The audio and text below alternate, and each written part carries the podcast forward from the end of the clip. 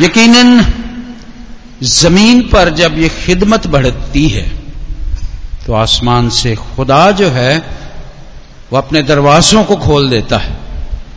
क्योंकि उसकी मर्ज़ी ही यही है कि खुदा का कलाम जो है, वो ज़मीन पर बनी नौ इंसान के दरमियान जो है, वो फैलाया जाए। इसलिए हम खुदावंद का शुक्र अदा करते हैं और आप जो है इस कन्वेंशन को खूबसूरत बनाने के लिए, यादगार बनाने के लिए मुसर बनाने के लिए भी अपनी तजावीज और मशवरे जो है वो दे सकते हैं ताकि इसमें यादगार इवेंट्स जो हैं वो हों।